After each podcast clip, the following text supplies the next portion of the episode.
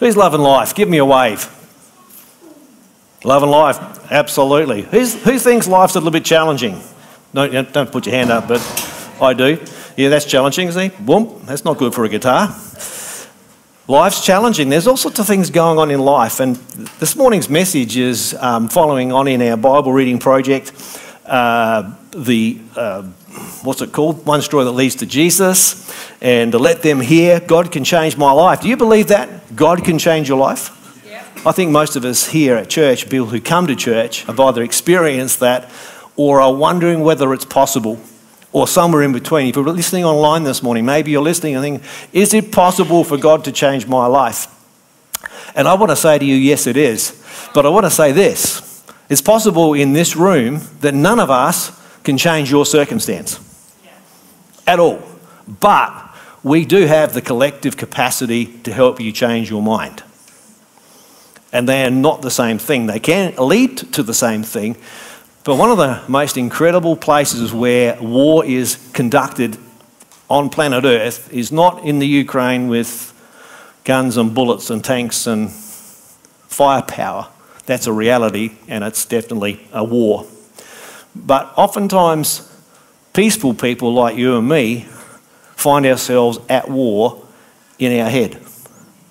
What we think, what we wrestle with, what keeps us awake at night, or what wakes us up in the middle of the night? What causes a creeping sensation of dread to just kind of wander up the spine? Anyone had that feeling of just absolute dread settle on them? It's like it's the most horrible feeling you can begin to imagine. But that dread is got, it's got a physical manifestation within us, but it originates in our mind.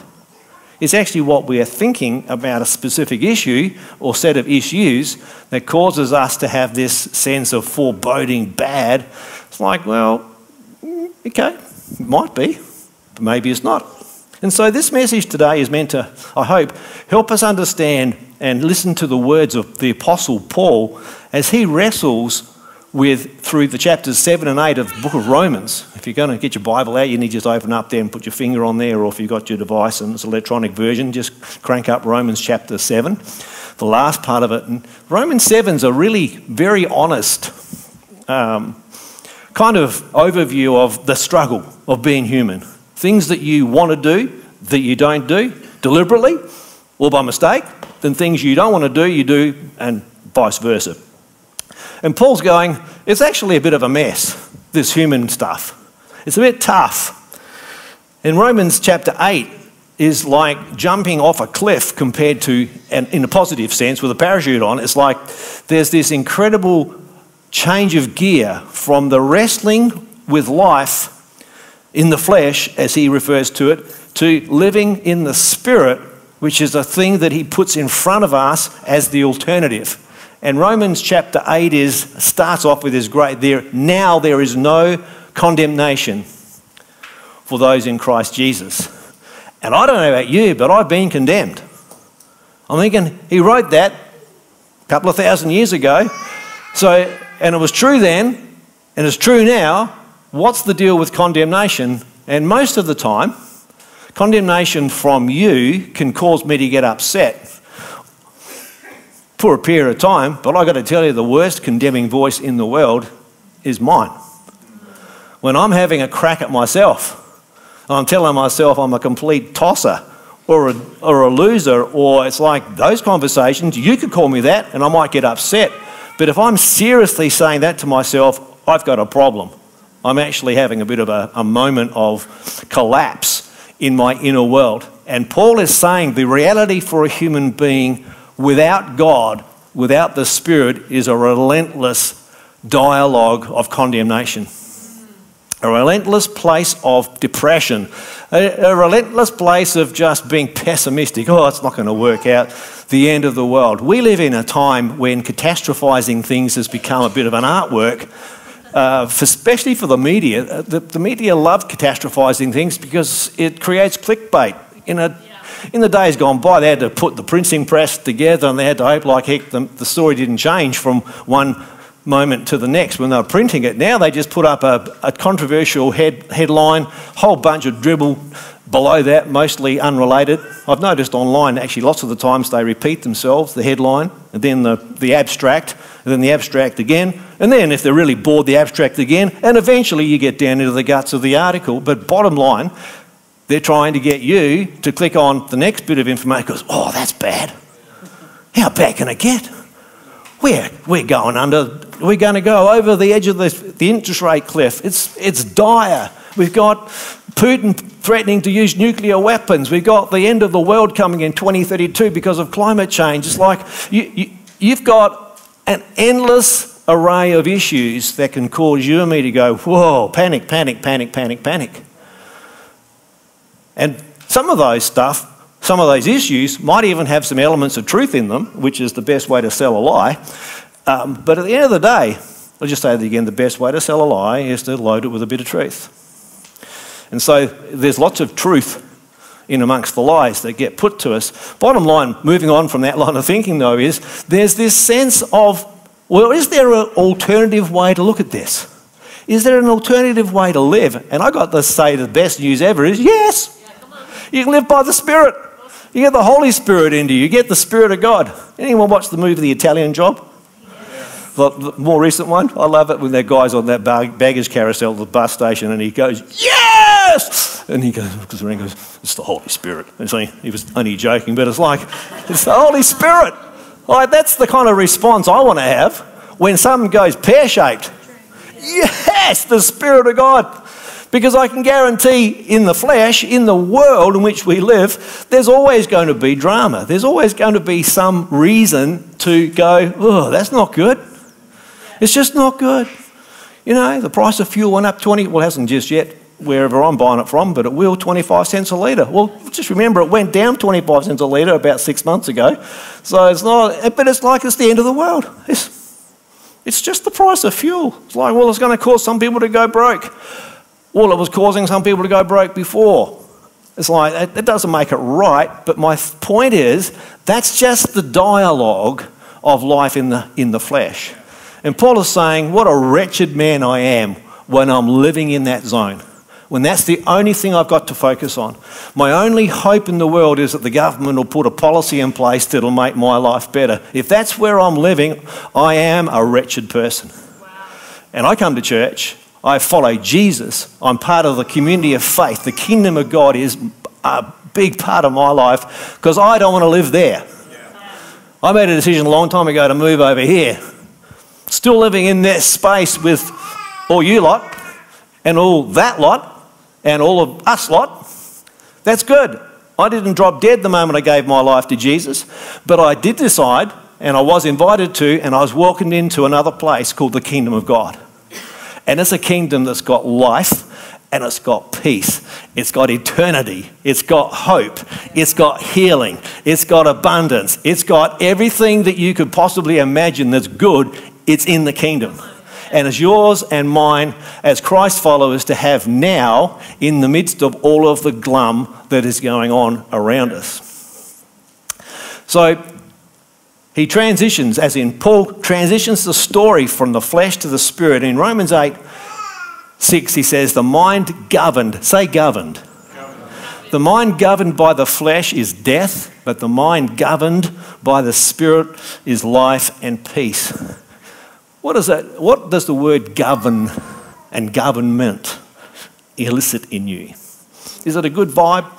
Is it a suspicious vibe? It's like, if you think about the government, government, like government authorities is like, yeah, well, okay.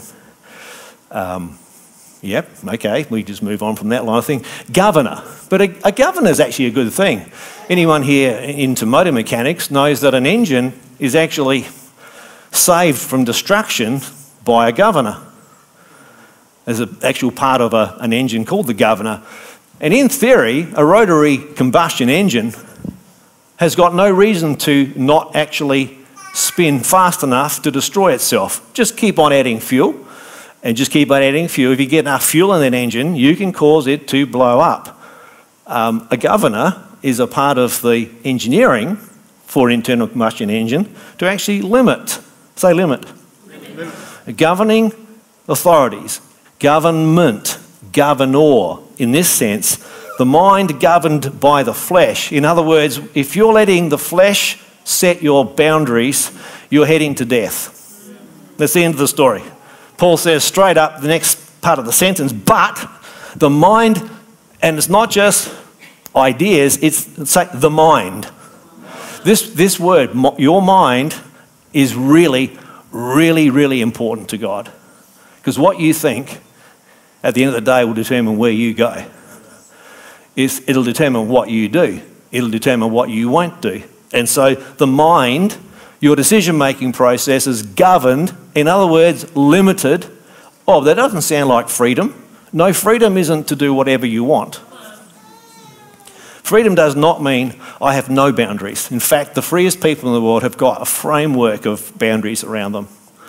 I'm the freest person on the earth as a married man, but I can't go and just hook up with any other chick that I want. It's limited. But marriage is great. Yeah. And I love my wife. Is she the perfect woman on the planet Earth? She would say she's not, because she isn't. She's not perfect, nor am I. But that limit of and the honouring of marriage is all about freedom. I'm free to be the best Bruce ever when I'm married to Julie. Could I have married somebody else? My personal theory on that is I could have.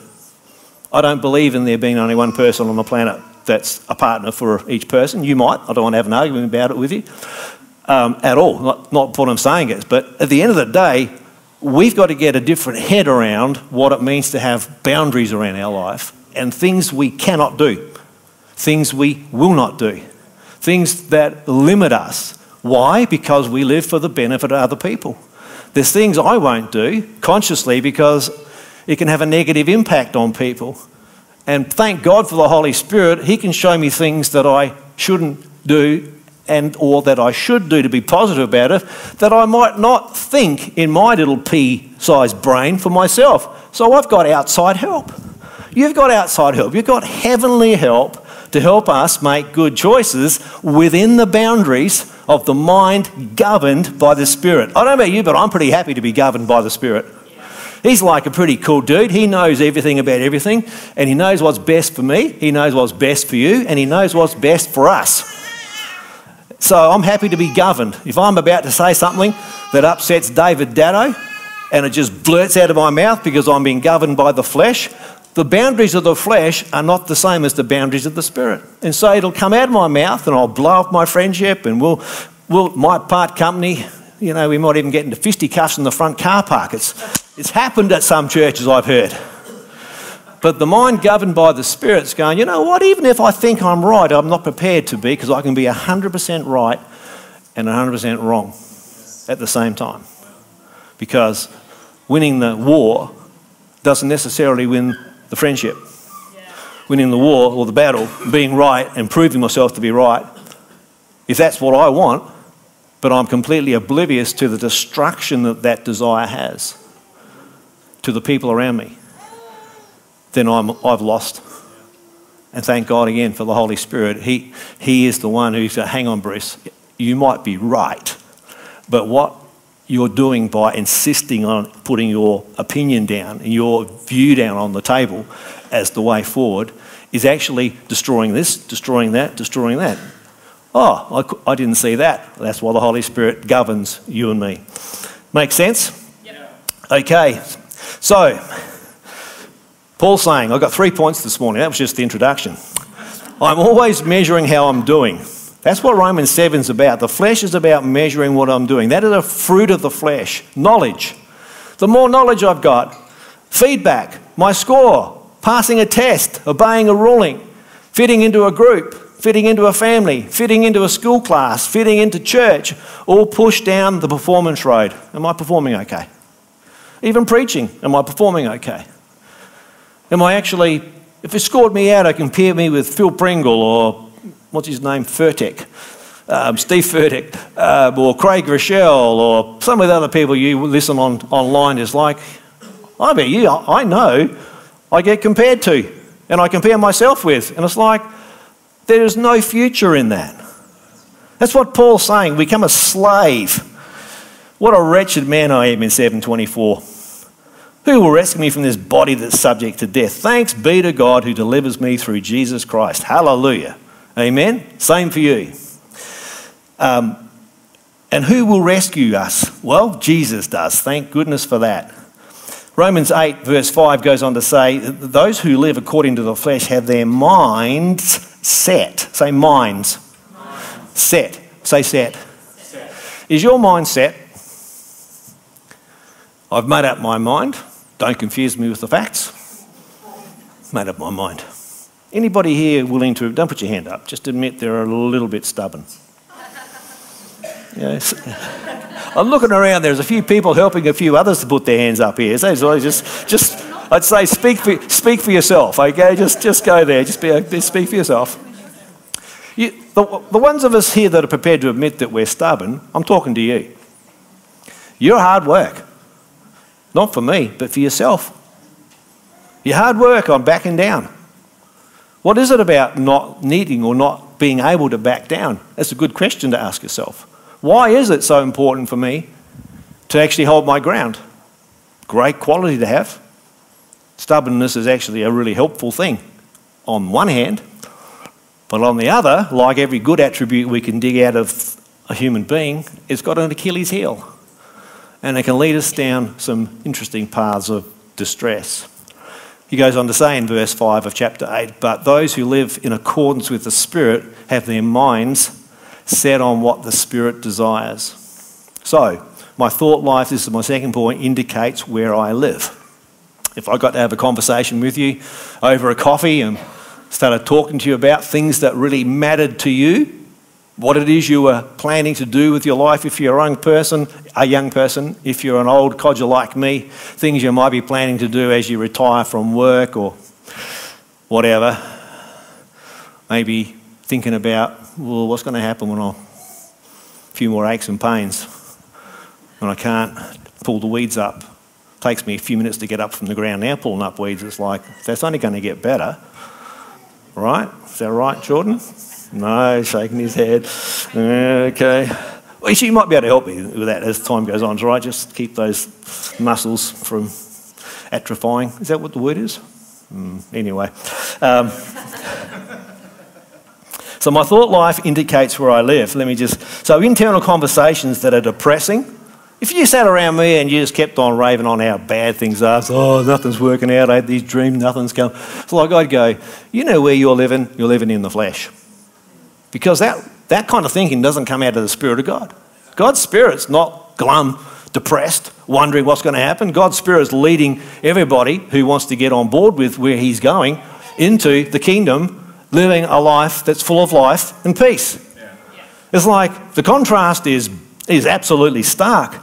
I'm not saying that it's evil or wrong to be in the flesh, it's just that it's actually got a big name stuck to it called D E A T H, death. Doesn't go anywhere. The alternative is the spirit, and that is L I F E, life. Yeah. I don't know about you, but I'd rather choose that than the other. But oftentimes we get stuck in Death Valley because that's what it is. It's a valley.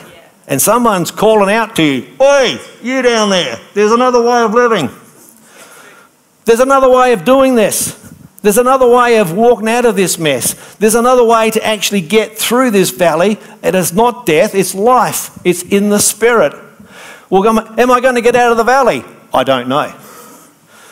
Is anyone going to pull me out? I don't know. But I know this if you can get your mind to focus on the spirit, the valley, whether it's deep and long or short and not that deep, for you to walk through, all I know is either way you win.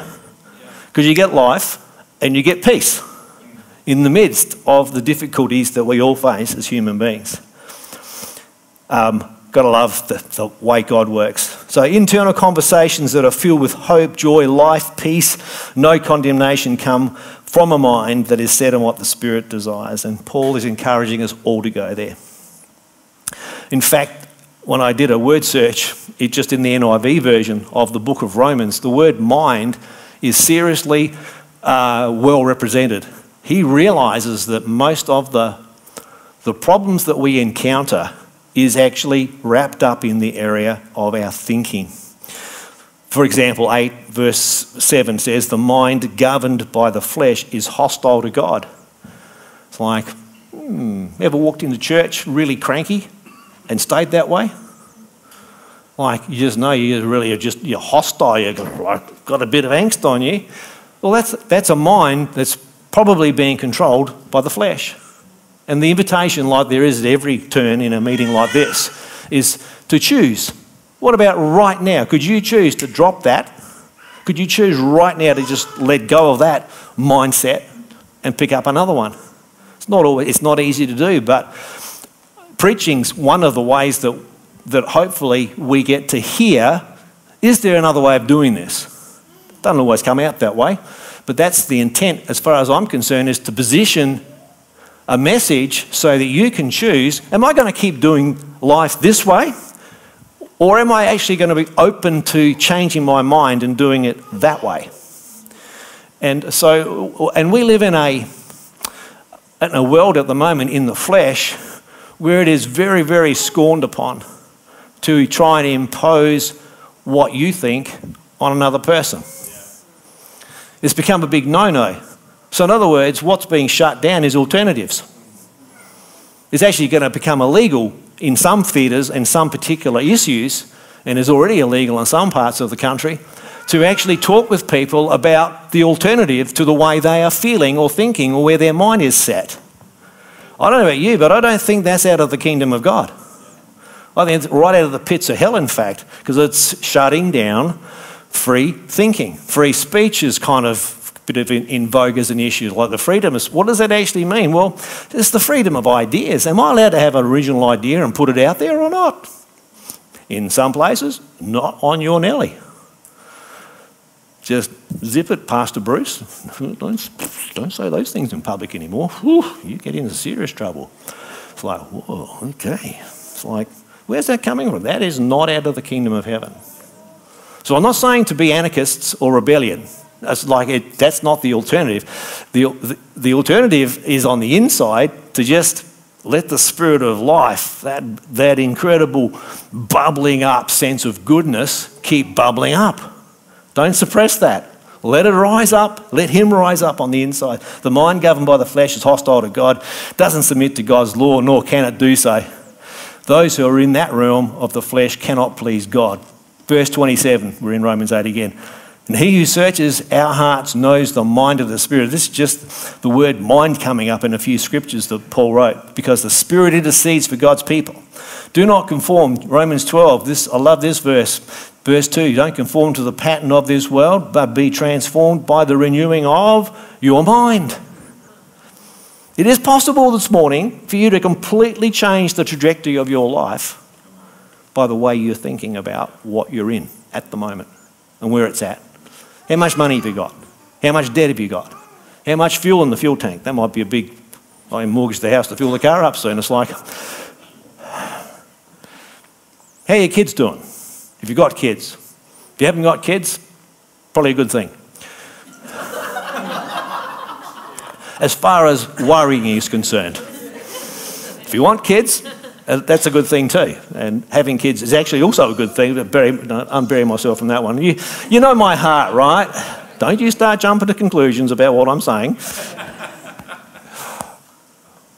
Yeah. What troubles you? I mentioned, I asked that earlier. What is it that's troubling you this morning? I'm really keen to finish up here with you having a moment where you just let God into that space. So, why don't we stand to our feet? There are endless, then they are literally endless entities and people. Technology is adding to complexity with this, seeking to get your attention and influence your thinking. At every turn, whatever you do, wherever you go, you are being influenced. The education system in the country is a place of incredible responsibility and influence. And people, in my opinion, with dubious ends in mind, have for decades been writing narratives in, within curriculums. There are massive forces at work at the moment to write and rewrite history. Revisionism is an art form that's well and truly at work in our country. All of that stuff is maybe not concerning you. And that's cool. It concerns me a lot. It really bugs me. Um, and I think about it a lot. But I, look, I think about it from the perspective I don't want people to lose hope. I don't want anybody to live with a perpetual voice of condemnation over them because of the colour of their skin or because of the social, economic reality of their life. Disadvantage for Australians and people around the world is a reality. There's no doubt about that. And the disparity between the wealthy and the poor. I've got to tell you, there isn't a government system in the flesh on planet that's been present or coming down the track that can fix that. Let me be totally blunt. Do not be deceived and conform to the pattern of this world. Your government, my government, whatever you think of it, whichever side of the political side that it might sit, cannot solve that problem. That's just my prediction. If we ditch democracy in the next 50 years because it doesn't work, I guarantee whatever is picked up will not work either. Because the human heart is corrupted to its core. The Bible says it. Every inclination of the heart is evil from birth. You can't get past that. And so the solution is not worldly, the solution is godly. And in the middle of all that confusion, whatever that looks like, wherever we end up landing as a community in Australia and in the, the, the global context, I got good news for you. Really good news. You can live above that in here by choosing life in the Spirit. Let me pray. Father God, we just pray that we would find that we can put uh, barriers, you would put protection around our thinking. Lord, that we make choices today that bring life and peace. Lord, I pray over every person, over every family, over every business, over every individual, over every child in the children's program this morning, Lord, for a young person that's here. Single, married, in a relationship, kids, no kids, from all walks of life, Lord, I pray that we'd pick up life in the Spirit and that we'd find life and peace flooding into our circumstance, flooding into our minds, flooding into our hearts, in spite of the challenges of our current context. We pray for our government. We do pray for the people who lead us. We pray for the influences and the voices that we listen to, that we'd filter out the things, Lord, by your Spirit that are not going to bring us life and hope and joy. And help us to be ones who help other people to live in a space of hope place of love and life and faith. In Jesus' wonderful name, amen. If I've said anything this morning that's stirred you up, positively or negatively, front of the church down here, I just hang around down here for quite a few minutes afterwards. More than happy to talk with you, more than happy to pray with you, more than happy to just listen to you. So please come and down here at the end of the service. If you've never given your heart to Jesus, today's the day then you need to come and speak to me as well. Giving your life to Jesus is about stepping out of Romans 7 and living in Romans 8. No condemnation in Jesus' name. Let's remain standing and close with a song.